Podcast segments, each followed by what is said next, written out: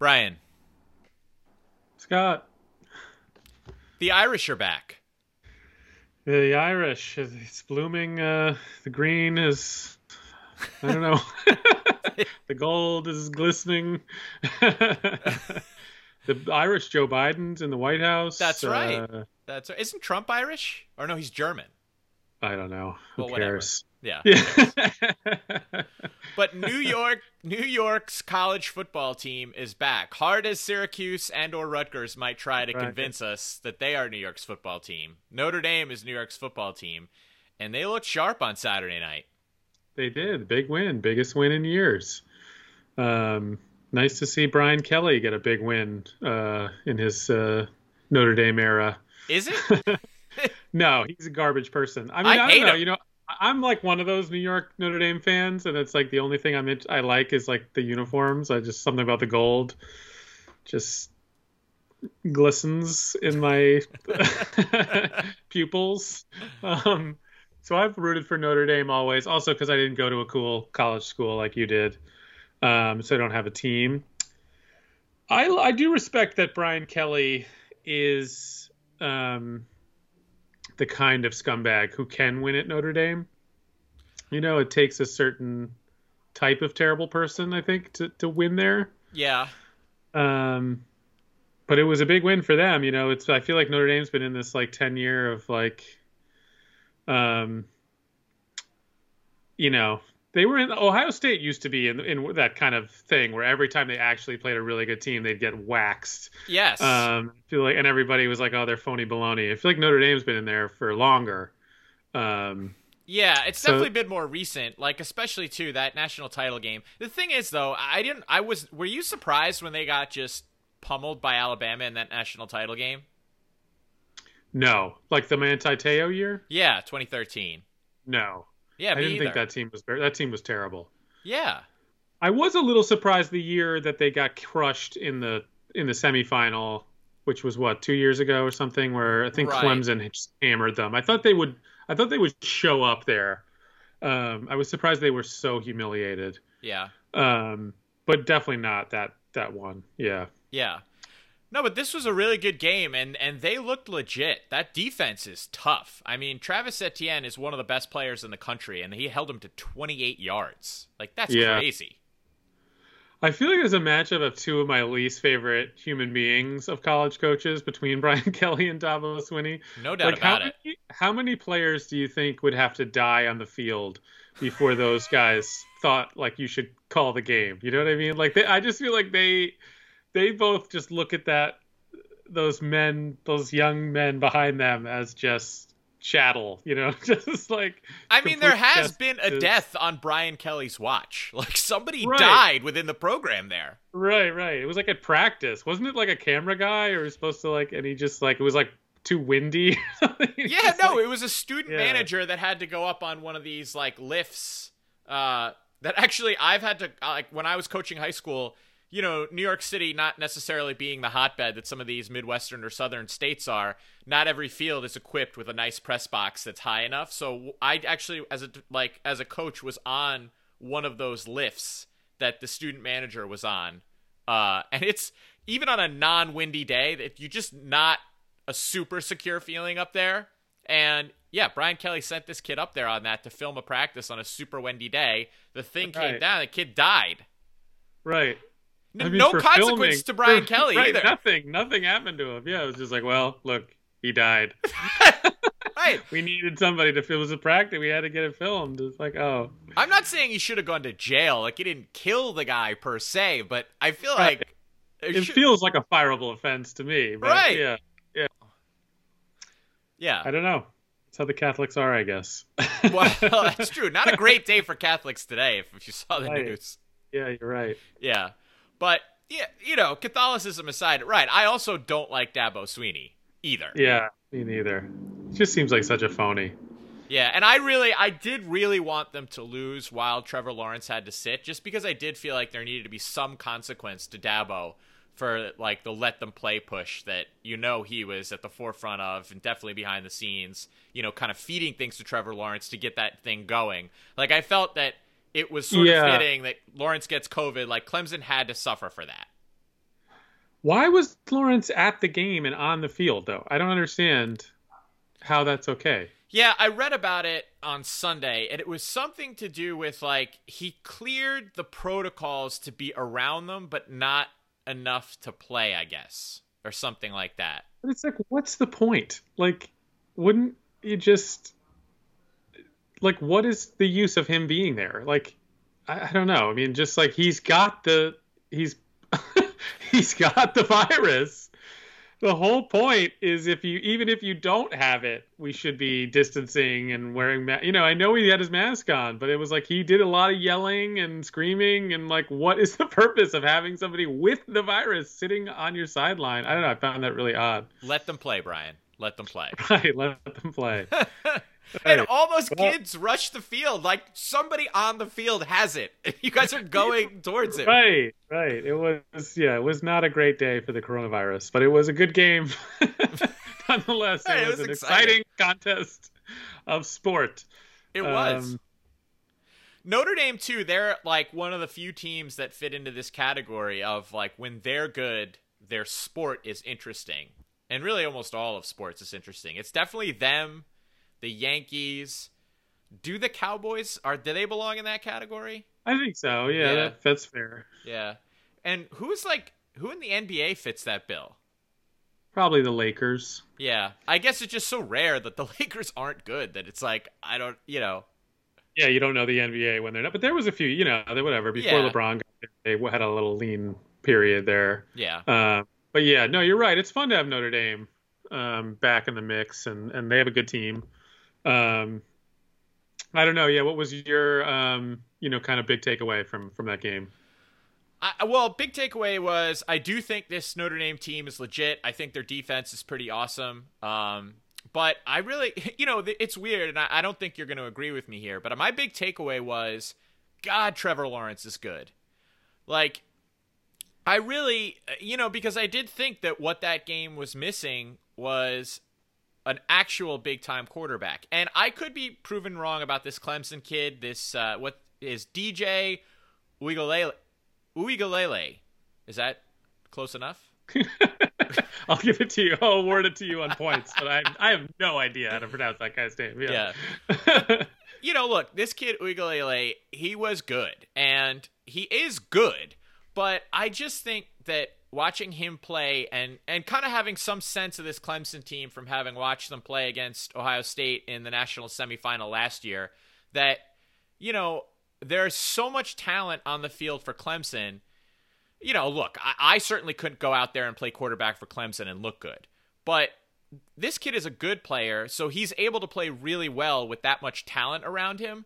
But I think the talent kind of elevated Uigalele, whereas when Trevor Lawrence plays, I feel like Trevor Lawrence elevates the Clemson Tigers. So, like, it, you know, I mean, it, it, look, and you said it, it's hard to argue. He threw for 439 yards and two touchdowns, and Clemson scored 40 points. So it's hard, it's a weird to come on then and make the case that, like, you know, there was a better quarterback that could have been out there. But, you know, and, and I think that Notre Dame, first of all, one of the reasons Etienne only had 28 yards is because Notre Dame was really selling out to stop the run while they were keeping three deep to essentially try and, and keep everything in front of them in the passing game and then collapse on it. So I do think that that opens up big windows for, for this kid to throw into. Also, Clemson had, uh, what was it? They had 196 yards after the catch. So of that, you know, that's nearly half the yards the kids the kid threw for that the receivers are running after the catch. Now, could it be that he's, you know, leading them into open space and they can catch it and run? That's possible. You know, like I wasn't necessarily watching the game, you know, like that with a fine tooth comb, especially I did I watched Biden speak that night and, and I kind of missed like a decent chunk of the middle of the game. But, you know, it's also not impossible for uh you know, like a decent or even terrible quarterback to have a good game if he plays on a really good team. Like uh, the first time Alabama played Clemson in a national title game, their quarterback was Jake Coker, who threw for 335 yards, and Alabama scored 45 points. So, uh, you know, what does Jake Coker do now? He like owns a Chevy dealership probably in Alabama. probably uh, a really successful one. yeah. And I didn't see Uigalele run a whole lot, and you know he's big. He's six foot four, and we've seen other true freshman quarterbacks like Trevor Lawrence or like Jameis when he was a freshman come out, and they're just stronger than this kid was. So it's not to say that you know he can't get better or that he won't get better or you know whatever the case may be, but I just are you hearing that weird noise? Yeah, sorry. I uh I lost you for a second there. Um but I, I, you're good now. Oh, okay. um but I you know, I was just thinking that uh I, look, I don't know how good he's going to be. I don't know how bad he's going to be. And and there are plenty of guys who look really good in college that you know maybe aren't as good as we think they're. Like Jalen Hurts is really good. He was really good at Alabama. He was really good at Oklahoma, and now he's on a terrible Eagles team where he's, you know, I don't know, is he their backup quarterback? I have no idea. So uh, it's hard it's a hard case to make and I'm even kind of stumbling over myself, but I think my point is, is that I don't know that Uiagalelei, he's probably going to be really good and he's probably always going to put up gaudy stats, but I just think Trevor Lawrence is an entirely different human being. I mean, I guess I don't disagree. I, I think Trevor Lawrence is special, but I, I do feel like I, I, don't know that that game. Like, I think it's odd that I'm surprised that game makes you feel that way. Like, and I do feel like one thing that's happening in college football is it's getting really hard to evaluate the quarterbacks because they all put up such good numbers. Like, you had this guy I've never heard of who's a true freshman who threw for over 400 yards and put up 40 points, and he played great against BC and. Um, you know, all the quarterbacks like seemingly put up these gaudy stats. It's, I just think it's getting really difficult to evaluate who is the good college quarterbacks and who's not. Like Ohio State has had a bunch of them, um, bunch of guys now put up tons of points and stats and look great, and then you get to the NFL and it's like a, you know, it's it's all kind of a crapshoot. Um, and just the way they play in college, like Oklahoma is a perfect example. Like Baker Mayfield, I thought would be an awesome pro. He's looking you know, kind of shaky. Jalen Hurts, the jury's still out. Although I never thought he was going to be a great pro. Just watching him in college, and he, I, he maybe he will be. Maybe I'm wrong. Like you know, I, I, think he's stuck behind Wentz, and he'll probably get a chance at some point. Um, but to me, like Trevor Lawrence, I mean, I think Trevor Lawrence does stand above everybody. Just like physically, he looks so gifted and passes the eye test, and and I don't, I'm not like oh this the fact that this guy's come in and like not missed a beat for Clemson, like yeah, they're a super talented team. I'm not it doesn't make me like think less of Trevor Lawrence, but I do feel like it's getting really difficult to evaluate who the good quarterbacks are in college. Yeah, for sure. And that's just honestly that's just the way kind of the offenses are designed college secondaries aren't as good. It's really difficult. Like even Saban has said it a lot, and he's probably the best defensive coach in all of college football. That the pace just makes it impossible to stop teams from scoring. Like you can contain yeah. them, but they're always going to put up points. You know, I just think it's a good point that you make there. That why a game like this makes me think that about this kid and Trevor Lawrence. But I do think it's because, you know, I do still have some scars from that Ohio State Clemson game last year and Ohio State, we look, we had a loaded defense last year. We had Chase Young, Jeffrey Okudah, like it was an incredible defense, and we beat the piss out of Trevor Lawrence for a good portion of that game. And at the end of the game, when it was tight and Clemson was down, he threw him on their back and he did everything. He ran the ball, he threw the ball. He just became Superman and he won the game for them. And I do think that's kind of what Clemson needed. You know, like Notre Dame's defense was legit.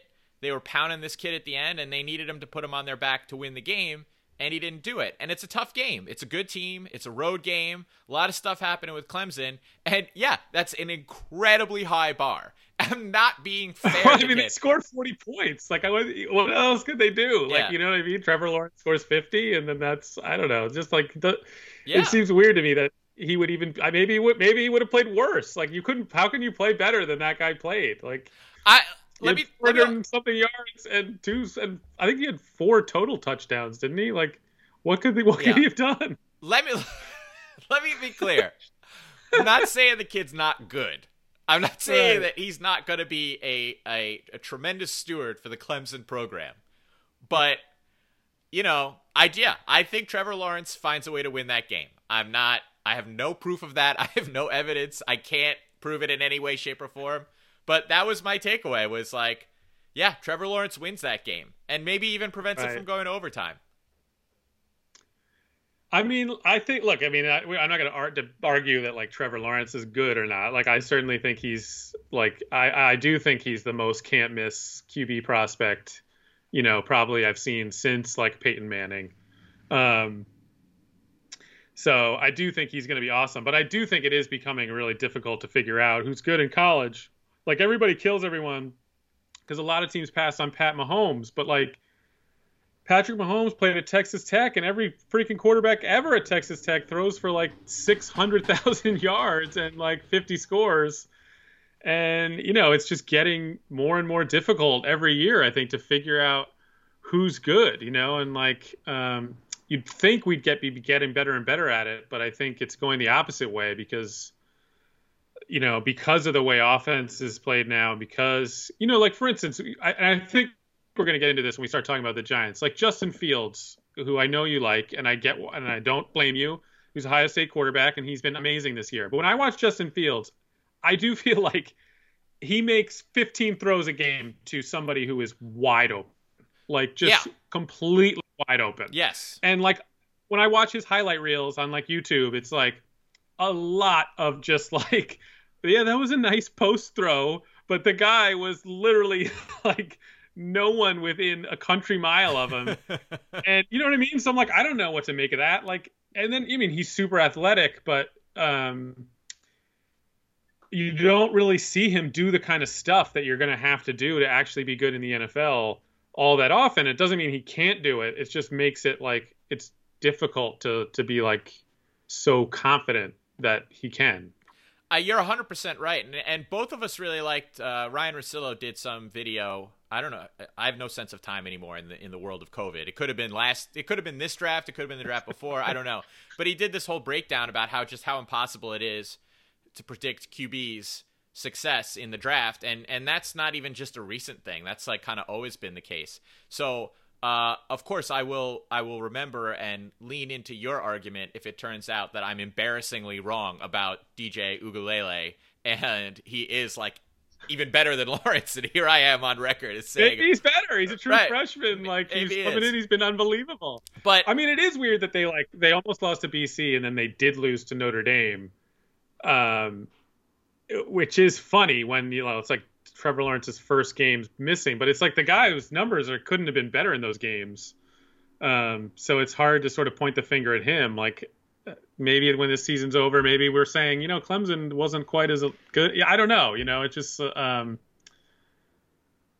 it, it's hard to for me to, to point the quarterback position in a game you score 40 points. Um, yeah, and I'm not blaming him. I'm just saying my feeling as I watched that game was this feels like a heavyweight fight. I'm so happy this game is on. I'm so happy I'm watching this game. I just wish that at least one, if not both teams, had heavyweight quarterbacks going, and I didn't feel like that was the case. You know? Yeah. That was just that. That was my feeling about the game. I could again, I could be wrong, and I I will remind you of how hard you're saying it is to evaluate quarterbacks if and when I turn out to be wrong about this kid. Uh, no, I mean I th- I don't think you're wrong. I mean I think Trevor Lawrence is legitimate. I mean I I really I wouldn't pass on him under any circumstances you know, for any reason. But I do think it's harder to find. It's harder to tell between the other guys. You know, like like the difference between a Justin Fields and even an Ian Book, who's Notre Dame's quarterback, who I you know I would never draft in a million years, but he puts up good stats and he's a good player. Um, and I do think he's a college player, but you know it, it's hard to sort of ex- how much different is he than these other guys and and um, it's it's becoming more and more difficult, I think, to figure it out. Don't sleep on Justin Fields, Brian. That's all. I'm, that's all I'm saying. all right, uh, let's get to a quick ad read here. Uh, you're listening to Giants Among Men on Radio Free Brooklyn. Thanks for listening to Radio Free Brooklyn. Your support is what keeps us going. All right, Brian, let's talk about the Giants we've dispensed with the gallantry. Let's get into the nitty gritty. Uh, they they they won a game. They did. They won their second game. Yeah. So that's two wins. Not a loss. right. It's not a loss. Or is it? Right, right, right. or was it, it? It's not a loss that we're positive is a loss. Yeah, yeah. yeah. I don't know. What were your thoughts?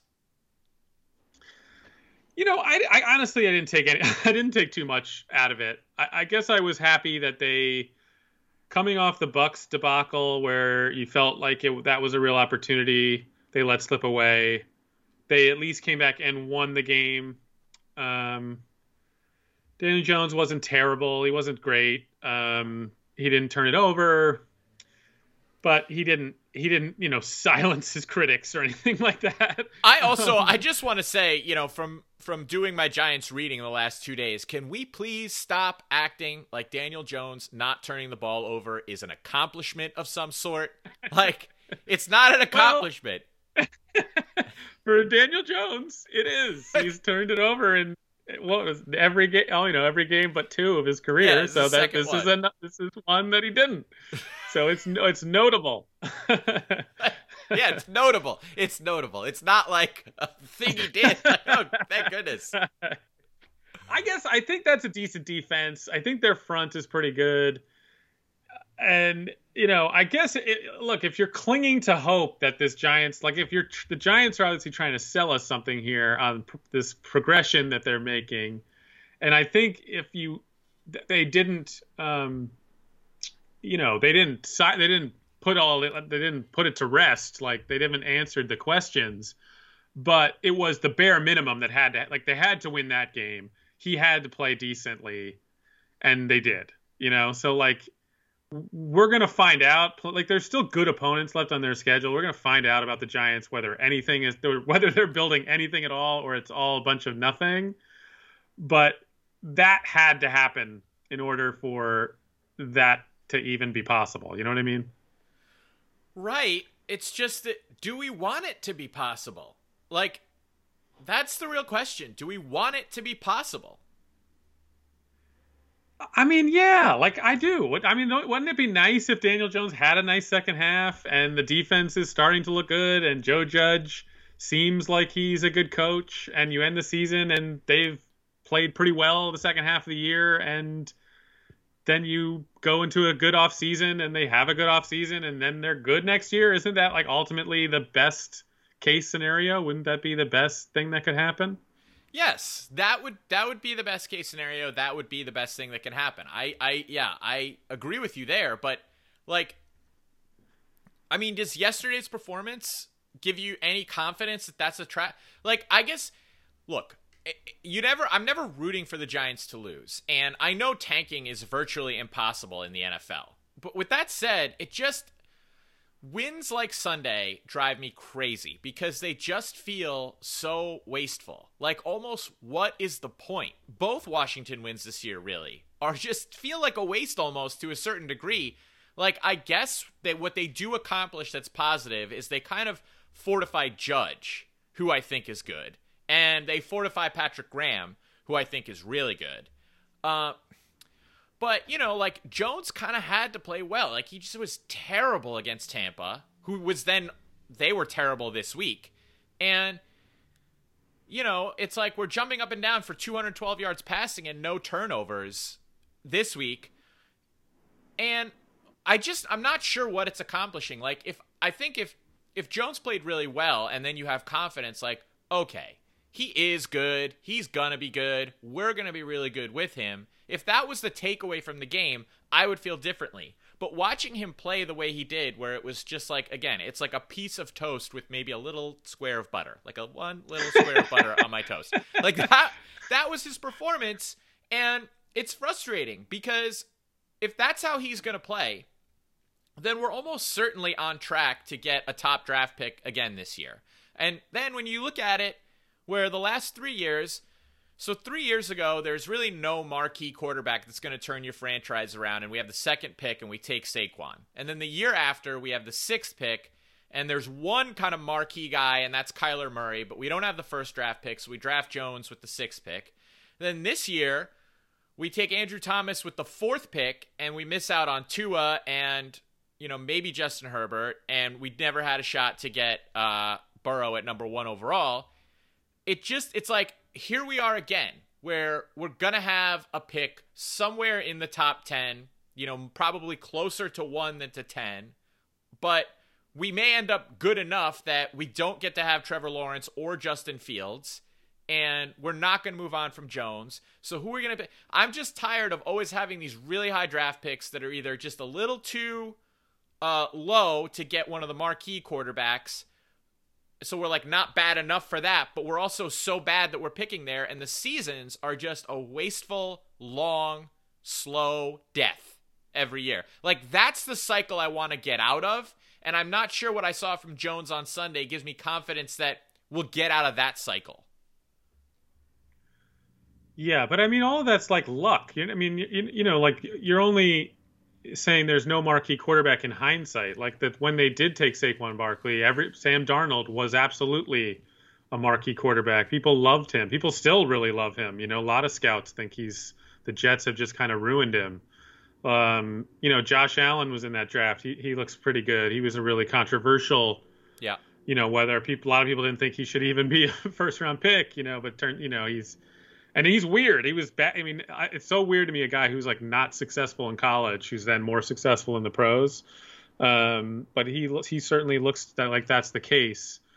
Um, you know, and look, it also goes in waves, right? Carson Wentz was a was a god until now he stinks. Everybody hates him. You know, I mean, people are raving about Justin Herbert, but he, Justin Herbert one has not won any games and has only played a couple. Tua has played one game. You know, I mean, J- Daniel Jones first start against the Bucks was as good as you can have. You can't have a better first start than that. Um, so it's not, you know, I, I don't know, like. You know, again, that's why for me, the only guy in this draft where I'm like, the only one like if I I don't there's too many competitors for this Trevor Lawrence thing that I'm gonna be like every time we win sad that that we're not in line for this guy anymore because it's just like the Jets have the inside track you got the Jags like it, you know it's it's it's hard to get the number one pick as it is almost to win the Super Bowl you know I mean you you got it's still one in a 32 chance like you got to be the worst team in the league at the right time it's not the easiest thing to do either um, and I still like like I thought Jones played. I, I agree. I know what you're saying. Like, eh, there's definitely like the people who want to feel good about the Giants because people want to feel good about their lives and things that are happening in them, and so they're definitely trying to turn what was like a, a an ordinary performance into something like that maybe it wasn't but I thought he played pretty well. I thought that was a good defense. I thought the the Giants' offensive line I was really impressed by that that they played as well as they did. And yes, Andrew Thomas after kind of his like worst game as a pro seems like he's turned it around a little bit, um, which is encouraging to me. So and, and you know I, I also we talked a lot about Gettleman and I know I kind of trolled you a little bit thinking that Gettleman is going to stick around. I'm kind of I'm kind of waff- I'm kind of wavering on that. I, I sort of do think Gettleman is probably going to go. Just the more that I hear about it, and I and I do. I also think there's a good chance that the Giants that he retires, and and it's a face saving retirement where, yeah. let's say the Giants play um, decently down the stretch, and Gettleman retires and takes some bows for for giving us, you know, there's this narrative of like, hey, he found Judge, he found Jones, yeah. we're on this uptick, the defense is playing, and he goes off and they and they they wish him well. And and I get the I'm just the more I'm reading, I do get the feeling the Giants want to get somebody younger in the job. Um, somebody who can they can turn this project over to who will be here for a while, who can partner with Judge. So I, so I'm I'm less afraid now that like we win a couple of games, that means we keep Gettleman. My I I do think he's out, and I so I then I'm like I think Jones. I do still think that we could win with him, um, and so I'm okay with him. Um, but I get it. I mean, I totally get what you're saying. You know, you don't want to get stuck with this guy who's like ultimately not good enough. Um, and you know it's it's it, gets quick you know it gets late fast with quarterbacks like all of a sudden you know because once you have to pay them you have to pay them a gazillion dollars yeah. and you know dude, like i'm like i'm like telling you i like jones but if it, if you were like if we had to re-sign him like tomorrow and pay him like Dak Prescott money, you know, I'd be like, oh god, you know what I mean? I would be Oh, like, yeah. I don't, I don't know about that. Right? No way. Um, and you know, like you found the Rams kind of got into that position with Jared Goff. Um, but you know, then again, they're you know, I'd certainly trade places with them. So I don't know. You know, I I, I hear what you're saying. Um, you successfully talked me off a ledge. I think. yeah, I, I think you made enough good points there. I- think you're right. You know, it's still super early on Herbert. It's you know even earlier on Tua, um, and I think you're also very right about a lot of it being luck because look, even the Dolphins got lucky because they won a bunch of games when everyone thought they should be tanking, and they lucked into Tua because the guy broke his hip. So right, right. you know, like that, even that was like a huge stroke of luck for them, despite them not tanking. So, you know, I do think you're right about that. I guess, like, again, I'm I'm mostly just frustrated that it's like we're running in place. Like we keep drafting these good or supposedly good players, Saquon, Thomas, Daniel Jones, and yet we're always picking somewhere in that two to six range, and it's just like the worst range to be in, and it drives me crazy. But if you're telling me that like I just can't come back next year and have Garrett, Gettleman, and Jones in my life. I can't have all three in my right, life. right. I can right. Somebody's got to go. Somebody. I mean, ideally, it's only one of the three stays. Yeah, I yeah. can maybe live with two of the three. I just Right. I won't be able to mentally process having all three of those men still in my life this time next year. Right. That's Can't- fair. Can't do it. I think it's fair. Okay. So as long as we're good with that, as long as one of those guys is departing, fine. I'll take it.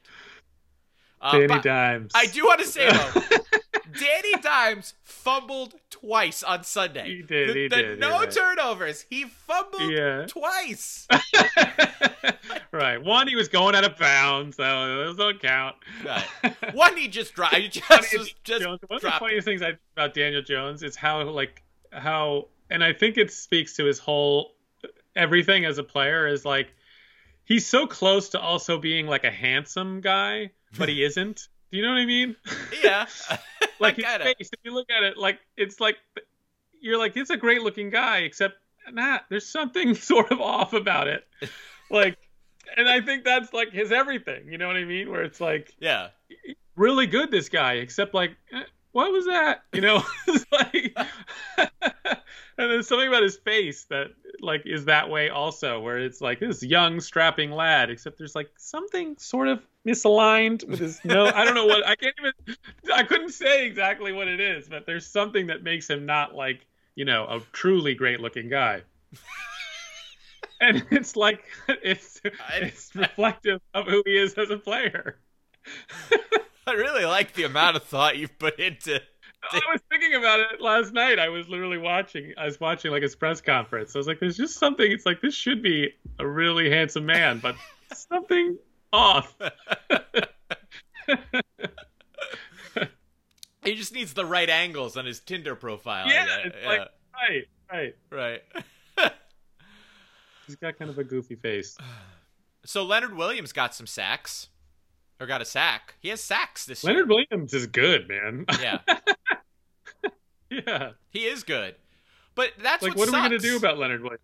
Well, Leonard will exactly. Leonard Williams getting sacks is kind of like the Giants winning games. Like, I know I should be happy when it happens, but all I can think of, all I can think of when Leonard Williams gets a sack is, well, now we got to pay this guy, and we also got to pay Dalvin Tomlinson, and we also need an edge rusher, a wide receiver, like probably an offensive lineman. So it's just like we're like just jacking the price up every time this guy gets a sack. I sort of wish he was still. I still had to read on Twitter about his pressure rate and how awesome that is. Right, right. I think we're gonna have to keep him. I think he's good. So then, in that case, how do you rank like in terms of need? And we'll just say, name the two interior defensive linemen. But so we definitely need a pass rush, like an edge rusher, on our team. Yeah. We, we need a second corner. We need a wide receiver, and we need to re-sign Leonard Williams and or Dalvin Tomlinson. And we just neglected to trade Dalvin Tomlinson, so you know we probably intend to keep the guy. So of those five Yeah. things, like what's the order of the priority? You think? Well, I would say we. I don't know. It's funny because like you always want the meat of the team. Like I feel like edge rusher is probably first, right? We we desperately need like a real pass rusher. Uh, like Tomlinson, like the smart football guys seem to really like him. Um, but I do think Leonard Williams because his versatility, because he also is a bit of a pass rusher and is you know pretty stout in the middle there, and you already have Dexter Lawrence. So like I could see I would prioritize Williams probably at this point. Um, you definitely like to keep them both. Um, I could see receiver being like what we do in the draft. You know, trying to trying to really get somebody. Yeah. Uh, or, or edge rusher, right? I guess that would probably be where you where you'd look. That's usually where you top of the draft is where you hit there too. So so both of those positions.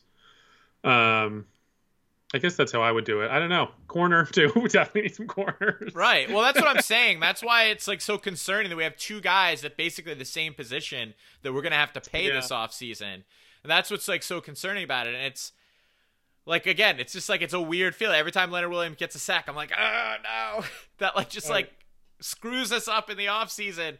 And it's a stupid way to think, and it's an annoying way to have to like watch football. But I mean, you make it sound like we have all these problems, Scott. We beat Washington, okay? 23 to 20, right? We beat them twice now, okay? by a total of four points. we made Alex Smith look bad out there. Actually, made him look great for a long right. time. You look pretty good. then, This- he, then we, and he's a very savvy veteran, and we picked him off. I mean, geez. Yeah. Let's think about what we do have. How about that? Let's.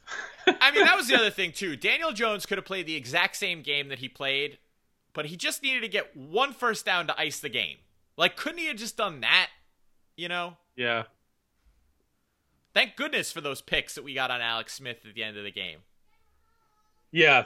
Well, he did though quite famously hold on to the ball when he got brutally sacked on the key third down. Yes, I know. He, didn't turn the ball over.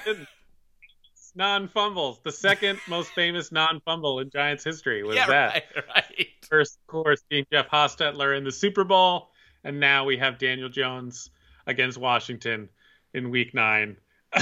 Yeah, right. to secure the second win of the year. Oh my goodness. Brian, you're listening to Radio Free Brooklyn. Independent, listener supported radio. All right, do we have anything else on the on the on that on the Giants big win? no, I think we know where we are. I'll just I'll finish. The, I just think the the one positive is we still have enough. Uh, we have these pretty good opponents where I think we won't have to chew over these kind of worthless games, and we can we'll get some look. You know, like if they get their butts kicked by the Ravens, you know, I won't be telling you. Yeah. But I mean, this is Pro- arguably a huge game coming up against Philly. Yeah, I mean, there's another one where I think you know, let's see what they got. You know, let's see. It'd be nice for Daniel Jones to play well. we we, you know, I think we're gonna we're gonna learn what we need to know about him Yeah. over the next seven weeks here. Yeah. Well, definitely a lot to uh, look forward to uh, for this Sunday. Uh, so uh, today we did a little bit of a social media blitz on your Steve Cohen take from last year. Uh, what did you think of his press conference today? Yeah, you know, it was so funny because like the part that, and I'm gonna talk, I'm gonna basically break down the take the same way that I did the last one, where it's like the two pieces of it. There's the part where it's like you wanted to puke because the guy when he's talking about how he built his hedge fund business, you know, and the types of people that he hired and how, you know, at no point did he mention aggressive insider trading. Um, but but the fan part of me was like, oh my god, this is like paradise. You know, the guy sounded unbelievable.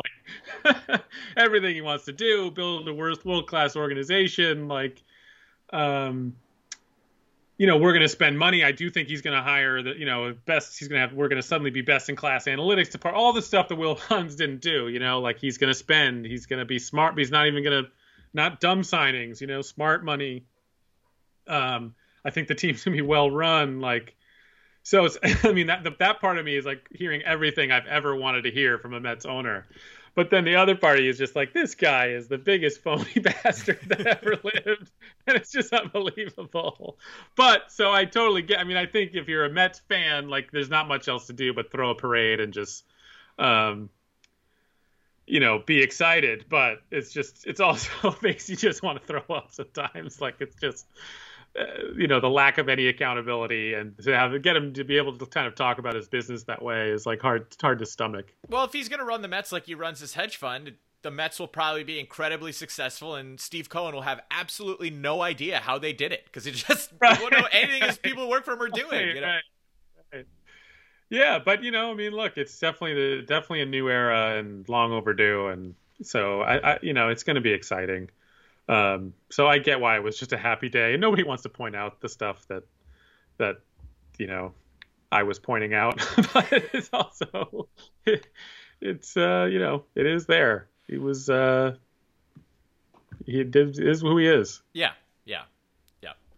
Uh, if you would like to listen to Radio Free Brooklyn when you're not in front of your computer, Brian, then please consider downloading our free mobile app for iPhone or Android. They're available in the App Store for iPhone or Google Play for Android. So as Steve Cohen builds out a uh, an analytics team for the Mets, uh, let's use that as a point to pivot towards your favorite Twitter analytics man, Nate Silver. We're gonna veer a little off of sports for a little bit, but uh, there's a couple things going on in the world that have they're a bit of attention grabbing, and Brian and I, as citizens of the world, we we have right. thoughts, feelings, and opinions. Yeah, right. And Nate, you know, he started off as a baseball guy. Um, I guess first I'll say, you know, congratulations to you. I feel like nobody called the election better than than what you did. um, Donald Trump has followed to a T you what you suggested he might do, which was declare victory no matter what. That the Democrats would not be all that aggressive in countering, and that Republicans would get in line. And here we are on the eve of, you know, what God only knows what's uh, uh, you know, is it the most annoying thing to the kind of savvy people who keep insisting that like the rest of us are being hysterics because he can't possibly succeed in what he's doing? It's like you may be right, but excuse me for being alarmed. You know, like because if you're wrong, God help us. Right, and also you don't. They don't know anything. Like they're just saying that because they want to, or like I feel like if you're on. If you're a Republican, you're saying that's not going to happen because you don't care if it does. Like if it does, then you'd be like, oh well, oh, oh well, you know, we we got what we wanted anyway. And if you're a Democrat, you're saying it's not going to happen because that's somehow what you're. It's like in your DNA to just do that and not have to face the harsh realities of the world we actually live in. And you say it's not going to happen, and then it does, and then you're Chuck Schumer releasing a strongly worded statement about how this is improper and then do nothing else to do anything about it. Yeah. No, and it's just somehow it makes you like savvy and above it all that you're not concerned. And like, look, I mean, if I think I had to make a wager, I would bet that Joe Biden is the president come January 20th or whatever it is. But I mean, there's a lot of possible options on the table here that have been opened up. You know, like, you know, perhaps we're uh, we're in the um, militia, the union militia come January 20th. Like, who knows where this is headed? And they're playing with fire that they, they, you know, in a way that is so grossly irresponsible. Like, excuse me for being concerned about it and a little bit worried. I mean, is it on the table that some, of course it's on the table. Like, there will, some Trump sycophant is going to come out with some evidence. Like, just how this computer shop owner happened to find Hunter Biden's laptop and somehow miraculously got it to Rudy Giuliani. Like, if I gave you Hunter Biden's laptop and you didn't, and and you were a Republican, which how would you even know how to get it to Rudy Giuliani? Right, right. Like, like if I if I spotted it. Yeah. Yeah. And you wanted to give it to Giuliani. Like right. Well, apparently you could just text him because he'll answer almost absolutely anybody. I'd be like, Rudy, I got Hunter's laptop, and he'd be like, I love it. Yeah. Right. or like DM Trump Jr. on Twitter. Like I don't. It, it's just I feel like right. they are gonna find some. Like I just don't have a lot of confidence in anything that's gonna happen because I did. I knew this was going to happen. I knew this is how Yeah. everybody was going to play it, and everybody's continuing to play it this way. And what are we doing? Like, Yeah. is a I don't know. is anyone in the Republican Party going to step up and be like, guys? Guys, it's there's nothing. There's no he, there's no there there. There's just nothing. You've got nothing. Like what are you talking about? Um, you don't get to just blow it all up for God's sakes. Right. He got more votes. And I Right. mean, and it's also too, how is Trump gonna how how did anyone not expect this to like Trump claimed election fraud after the election he won. Right, Like- right, right. And it made people waste a bunch of time like investigating it, and they quietly came up with nothing, and then just dropped it and never mentioned it again. Right. I mean, Uh, of course but he's yeah. gonna claim election fraud when he loses. How do you not see this coming? Right. How do you not have a plan in place? Like, Right. How are we not prepared for it? yeah. I don't know. I don't know. I mean, I guess at the end of the day, too, the, this election ultimately wasn't as close as it seemed. Look, I went to bed Tuesday night just just despondent. You know, it looked like Yeah. Same. we had lost again. It was like the same sinking feeling. And then woke up Wednesday morning and suddenly and everything had changed. It was like, oh my God. Um, you know, everything had tightened up. And so now it looks like actually it wasn't even all that close. You know, Pennsylvania, like he pulled way ahead. Michigan, you know, comfortable win. Nevada has now become a comfortable win. Georgia even, you know, is close, but it's it's not as razor thin as it looked a couple days ago. Um, and you know, so yeah, we started with this with Nate Silver, like, and everybody was kind of piling on him when it looked like suddenly we were going to lose because it's like, you said it was ninety percent, like that's a lock, you know, blah blah blah. and my, I like, I do think like a lot of people. uh, One thing people get angry about Nate Silver is the world is uncertain, and he promises a certain level of certainty that no one could possibly deliver. And he he's really not. He's ten percent chance is actually still a pretty sizable chance, you know. uh, that something can happen. And so, but then you just like, you said it was going to be this. And, you know, it's like this reaction to that. Um, but I do think that's like, that's the problem with sort of putting a big number, like a number on it. You're like 90%, you know, this probability. Like, it's just like the world doesn't work like that.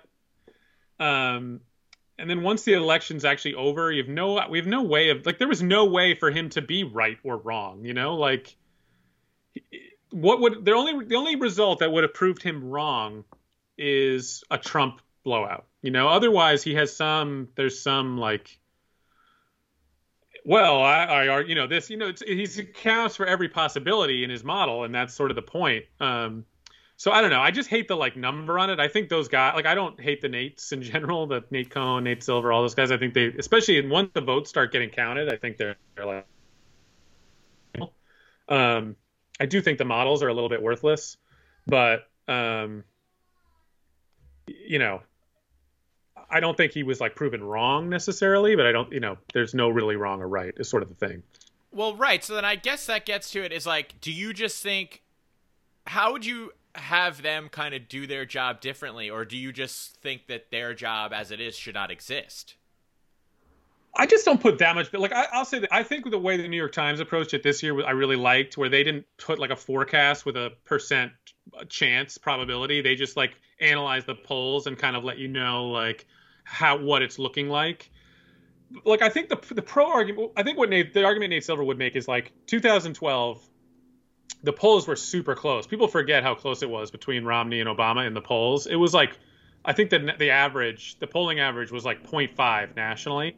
So the coverage was like this is the most this is a super neck and neck race, but the, but the state polls had always looked pretty strong for Obama, especially in the like electoral college states.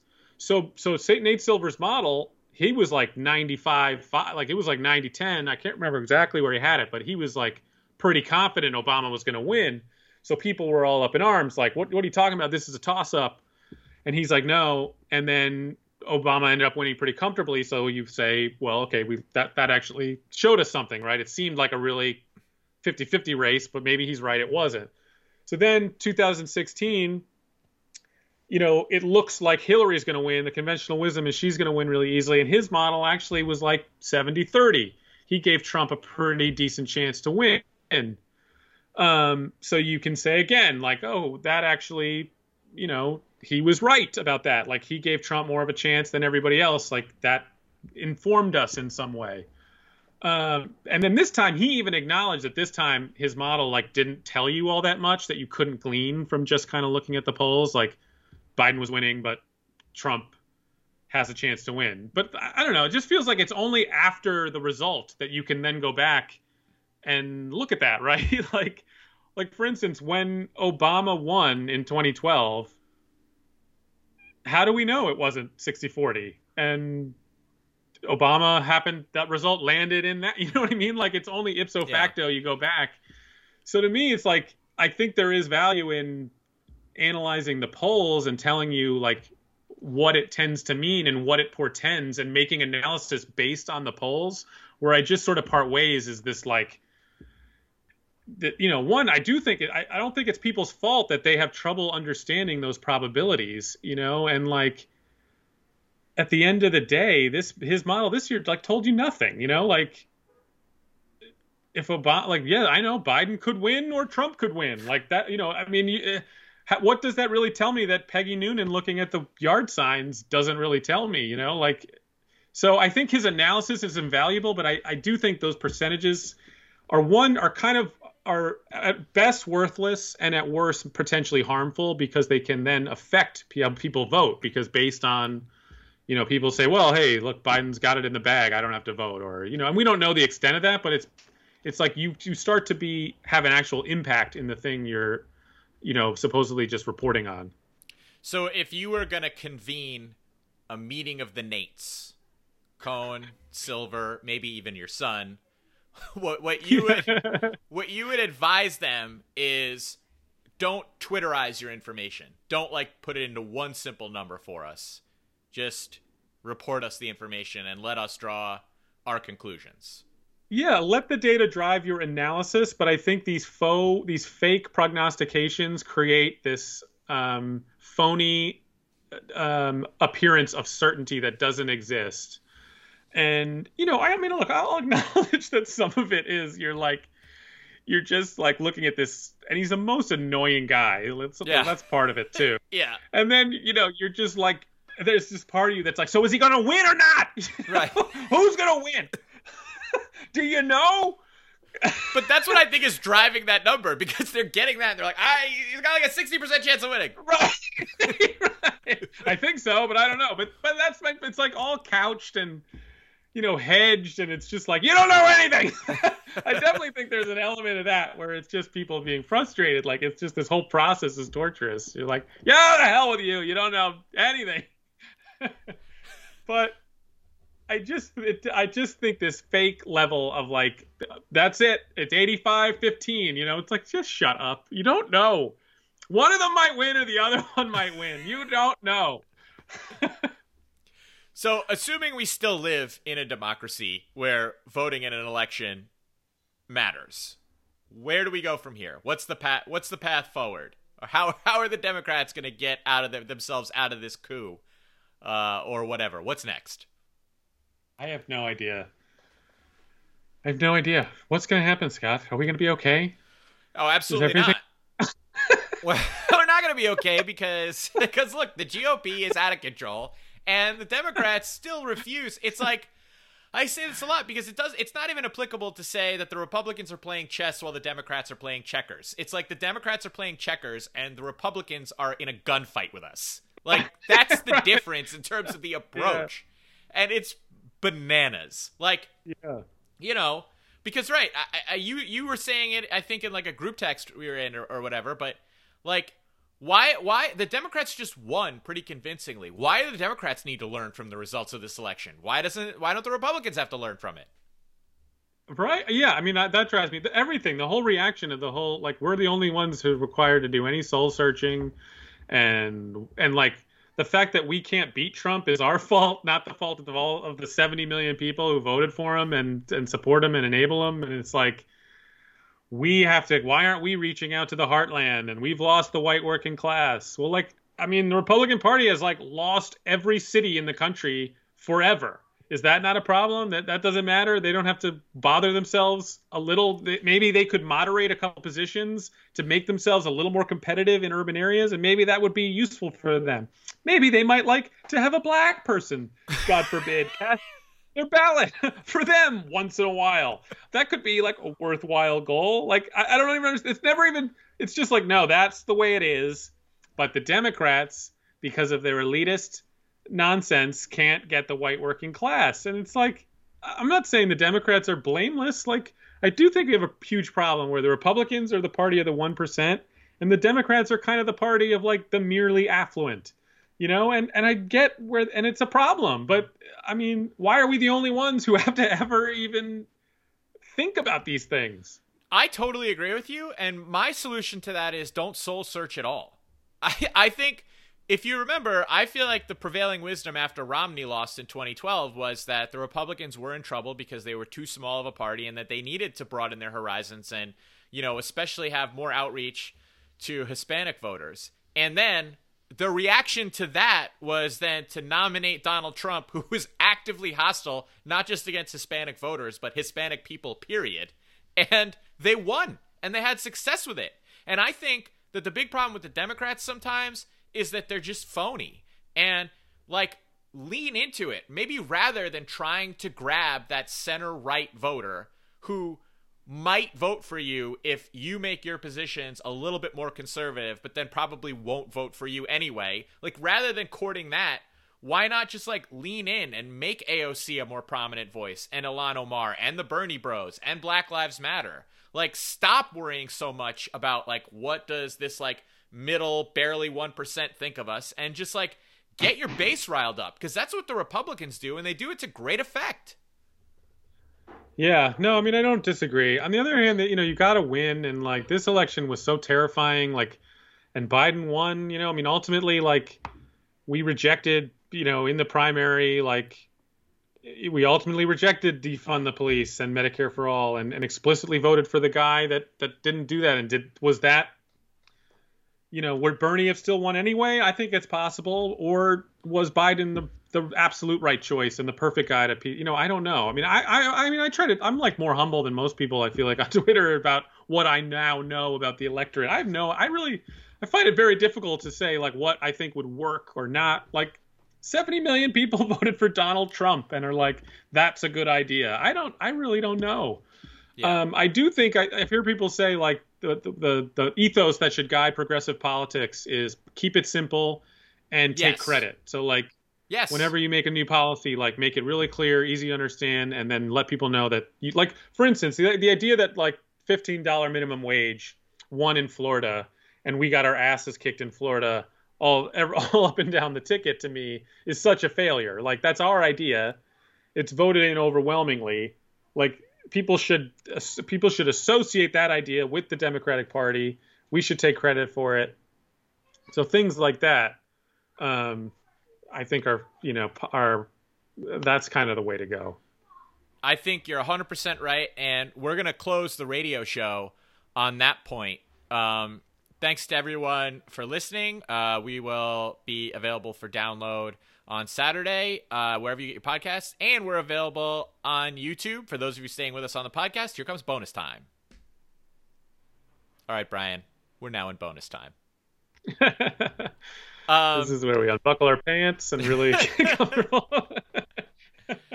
no, I, I, you're you're totally right though, because yeah, there's like, and I do think that you're right. Like simplify the message, and that's actually why uh, like I'll be honest with you, I don't really know a whole lot about the, the, you know the the finer details of Medicare for all. But what I like about it, just simply as a democratic message, is just how concise and simple it is. Like I think that the afford Obamacare is extremely popular for the people who use it, but you know when when you hear any Democrat talking about it, it's like, well, listen, here's what it's going to be.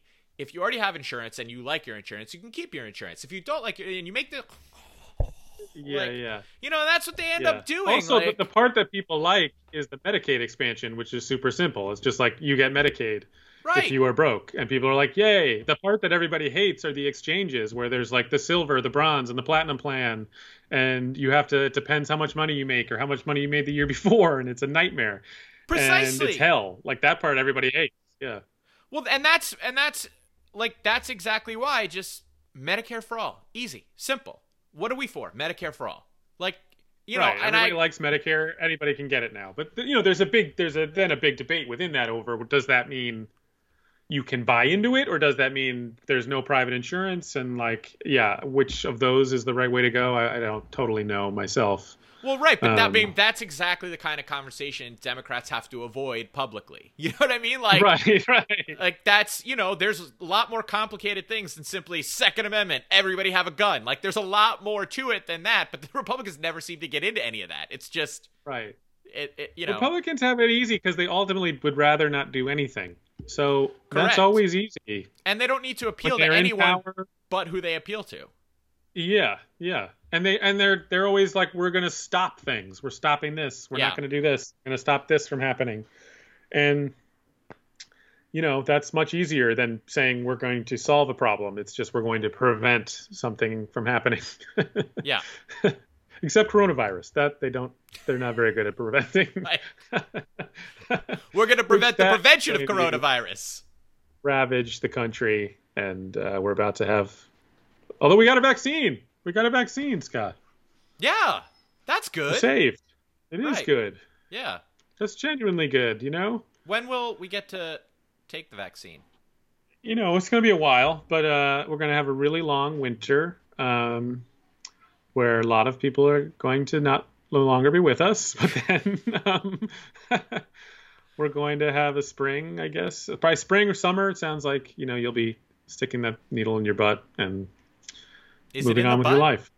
No i don't know. Arm Oh, whatever. Is that your preference? wherever it is. It's not steroids right? Yeah.